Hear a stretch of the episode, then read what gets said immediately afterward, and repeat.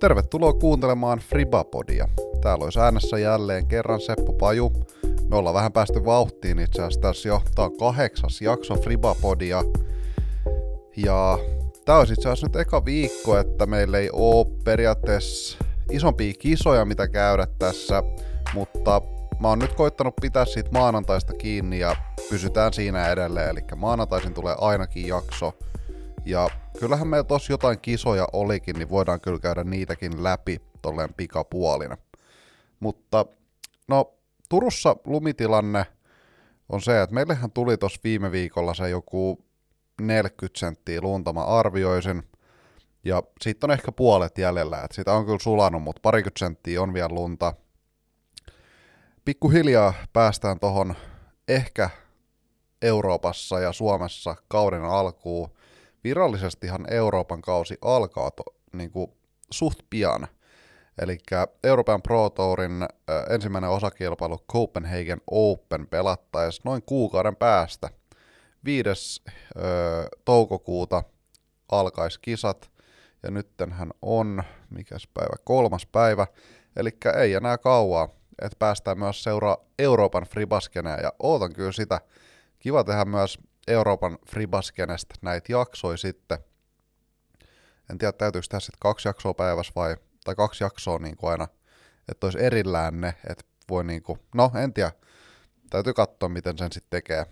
Jos meinaa puhuu Jenkki tourista ja Euroopan tourista ja Suomen tourista kaikista niin kuin yhdessä jaksossa, niin sitten se on aika vaikea pitää siinä pariskymmenessä minuutissa.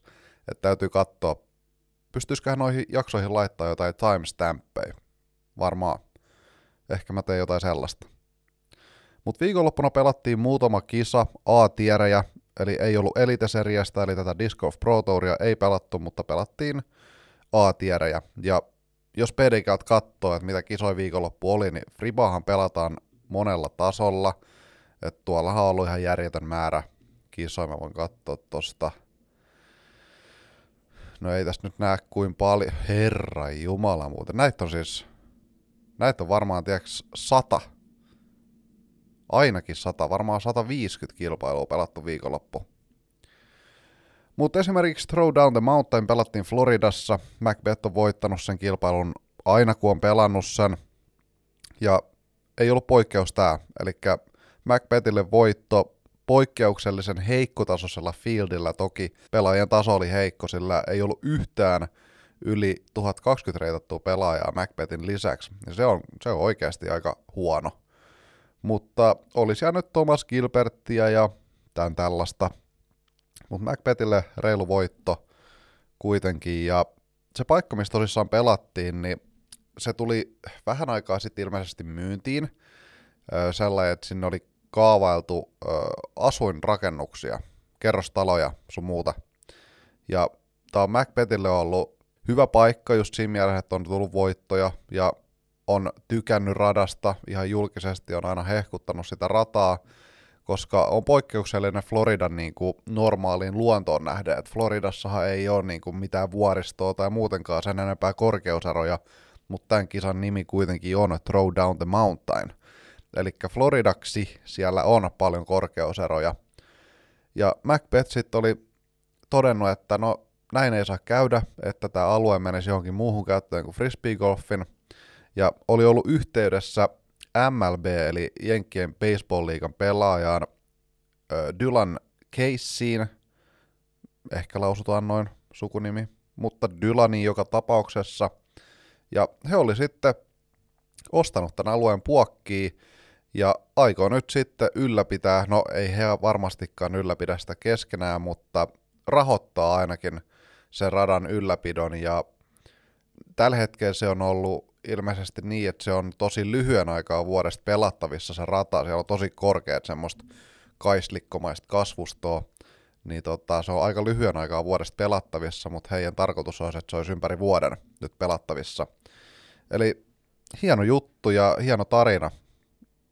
Macbethille voitto sieltä tosissaan nyt kirjaimellisesti kotikentältään. Macbeth tosissaan muuten muutti Floridaan talvella, ja hänen entinen asunto Virginiasta tuli myös myyntiin.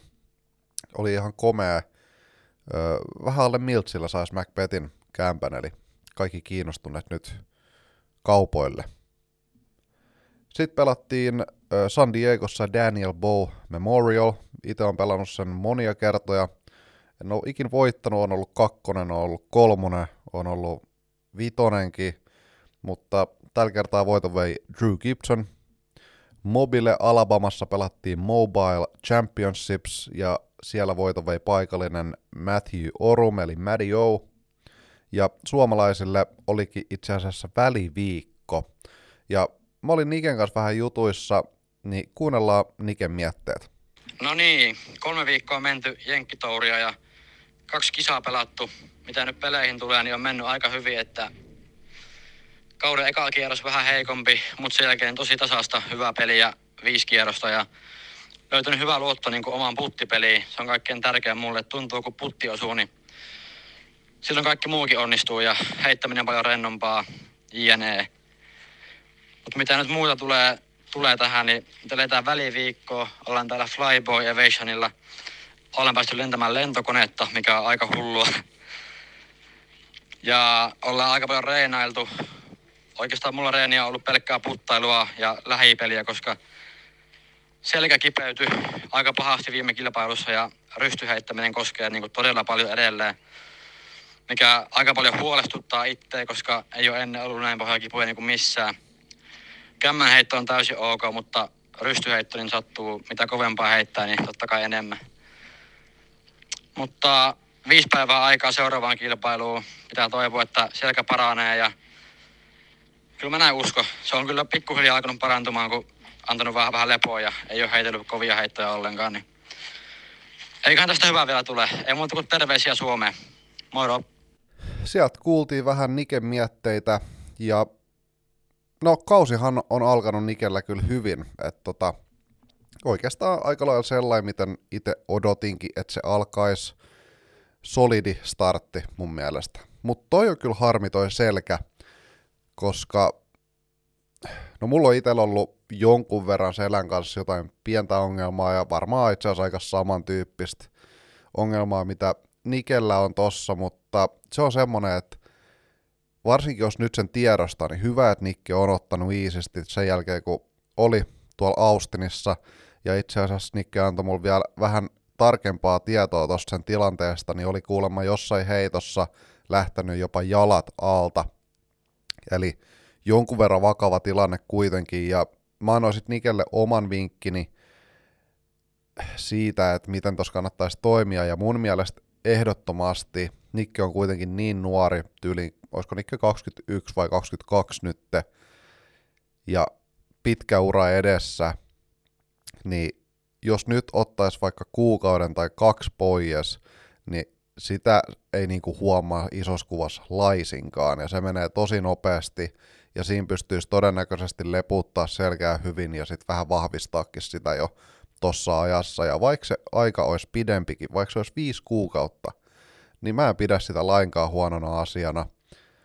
Se on niin tärkeä tässä vaiheessa, kun sitä pystyy vielä niin kuin, että se ei mene pahemmaksi, niin olisi, olisi tärkeää mun mielestä tota, tehdä niin, että leputtaa sitä niin paljon kuin pystyy, tai niin paljon kuin on tarpeen. Ja mä sanoin Nikelle näin, ja tota, totta kai Nikke, mä uskon, että osaa kuunnella kroppaansa ja toimii niin kuin on sopivaa.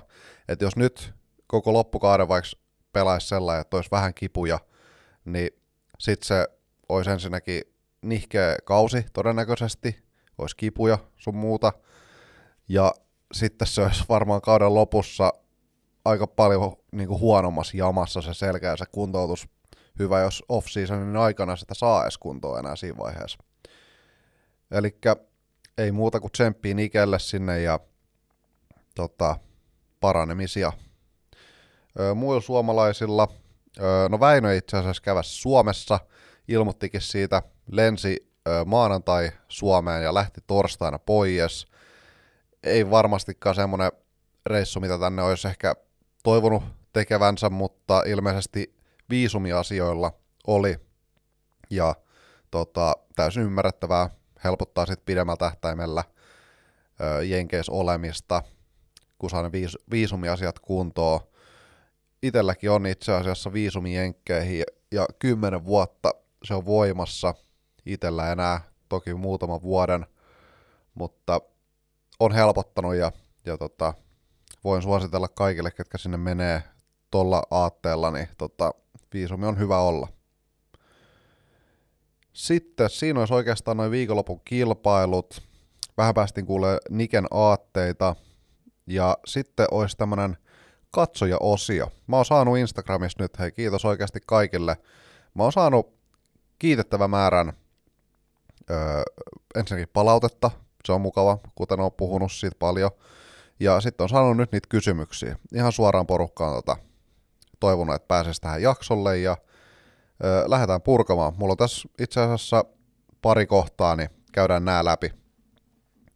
Eli yksi katsoja, ö, hyvä ystäväni Antti itse asiassa, otti puheeksi noi ringit ja ö, statsit, eli tällä hetkellä me käytetään niinku statsien takia, no muutenkin, mutta erityisesti statseja me katsotaan rinki ykkösestä ja rinki kakkosesta.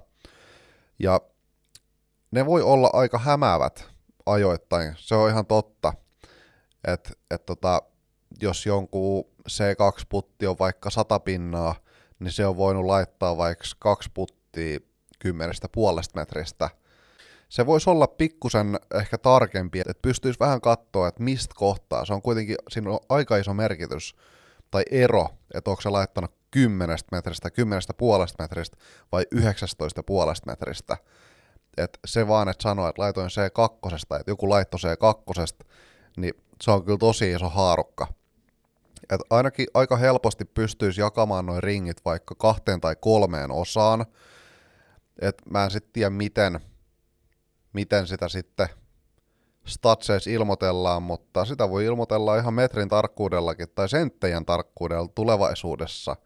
Et mun mielestä ei ole, niin, se voi olla äärimmäisenkin tarkka, mutta ainakin suht helposti se pystyisi tekemään niin, että jakaisi se vaikka kahteen tai kolme osaa, vaikka aluksi kahteen osaan. Mä luulen, että tota, tässä haettiin vähän tätä takaa, ja on kyllä samaa mieltä, että kyllä se voisi olla vähän tarkempi. Sitten tuli kysymys, että missä on Lauri Lehtinen? Eli Lauri Lehtinen tosissaan oli viime kaudella näiden muiden suomalaisten mukana tuolla Jenkeissä ja pelasi itse asiassa ihan kiitettävän kauden. Oli muun muassa nyt tässä seuraavassa Disc of Pro mikä tulee, eli Music City Openissa, oli siellä kolmas, eli ihan jäätävä sijoitus, ja Santa Cruzissa viides, pelasi Suomen Pro Touria itse asiassa, voitti Tyyni Openin, Euroopan Openissa 11, sun muuta, että et tota, paljon hyviä suorituksia, mutta nyt ei ole Lauri näkynyt.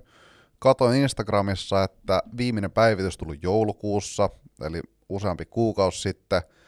Ja katoin myös PDG-sivulta, että ensimmäinen kisa, jonka Lauri on pelaamassa tai mihin on ilmoittautunut, on Nokia Open, eli Euroopan Pro Touria, mutta se on vasta kesäkuussa. Laurillahan tuli ö, sormeen ilmeisesti rasitusmurtuma. Viimeksi kun mä oon Laurin kanssa siitä jutellut, niin siitä ei ollut ihan täyttä varmuutta, että mikä siinä oli. Mutta sormessa joka tapauksessa on häikkää. Pitäisi ehkä kysyä Laurilta itseltä suoraan, että tota, mikä homman nimi. Mutta on nyt ainakin ilmoittautunut kisoihin vasta kesäkuussa toki muutama kuukausi siihen. Mutta ehkä mä laitan itse asiassa Laurin viestiä, että tota, mikä juttu, niin mä voin päivittää tätä tilannetta sit kun mä saan lisää infoa. Siinä oli oikeastaan meidän uutiset tälle viikolle. Prodigy Disc Signature Series löytyy prodigystore.eusta ja nyt on sitten Bangeris Virlyä, eli Spectrum-kiekko kaikki. Siellä on niin kuin hulluimman näköisiä kiekkoja, mitä on. Kannattaa käydä katsoa verkkokaupasta, kannattaa käydä katsoa Prodigin Instagramista. On, on järjettömän näköistä kiekkoa, todella helmiä moldeja, todella helmiä yksilöitä. Ö, oma lemppari esimerkiksi Isaac Robinsonin M4, jos tykkää M4 ja haluaa vähän vakaamman version M4. Itse asiassa tosi samanlainen versio, mitä toi 10-vuotis M4, mikä tuli, niin tosi suoria yksilöitä.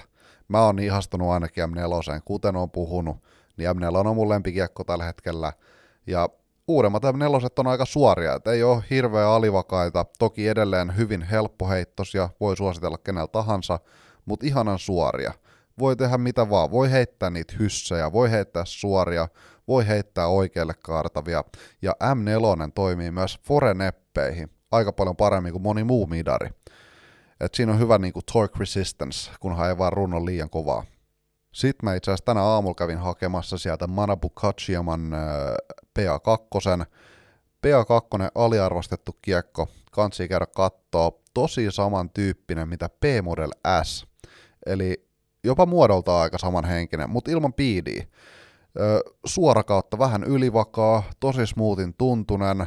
Mä tykkään PA2 tällä hetkellä tosi paljon. Sitten mun täytyy oikein katsoa, että mitä muuta mulla on. No okei, okay. Luke Humphreysin A-femmat, konkeivejä. Jos sä haluat tosi ylivakaan, ihan pikkusen konkeivin A-femman, mitä voi nakautella forella sekä rystyllä, mutta erityisesti forella ja ihan hullu stämpillä, niin kannattaa tilata. Ja kattokaa ne kaikki muutkin. Siellä on paljon kaikkea helmeä. Väinö Mäkelän A2 esimerkiksi. No, A2, kuten tiedätte, ei voi mennä pieleen. Tämä oli mainos. Kiitos kaikille, kun kuuntelitte. Tällä kertaa tämmönen jakso ja ensi viikolla pelataan Music City Open, niin palataan seuraavaksi sitten sen tiimoilta. Hyvää viikkoa kaikille ja kuullaan taas. Moi!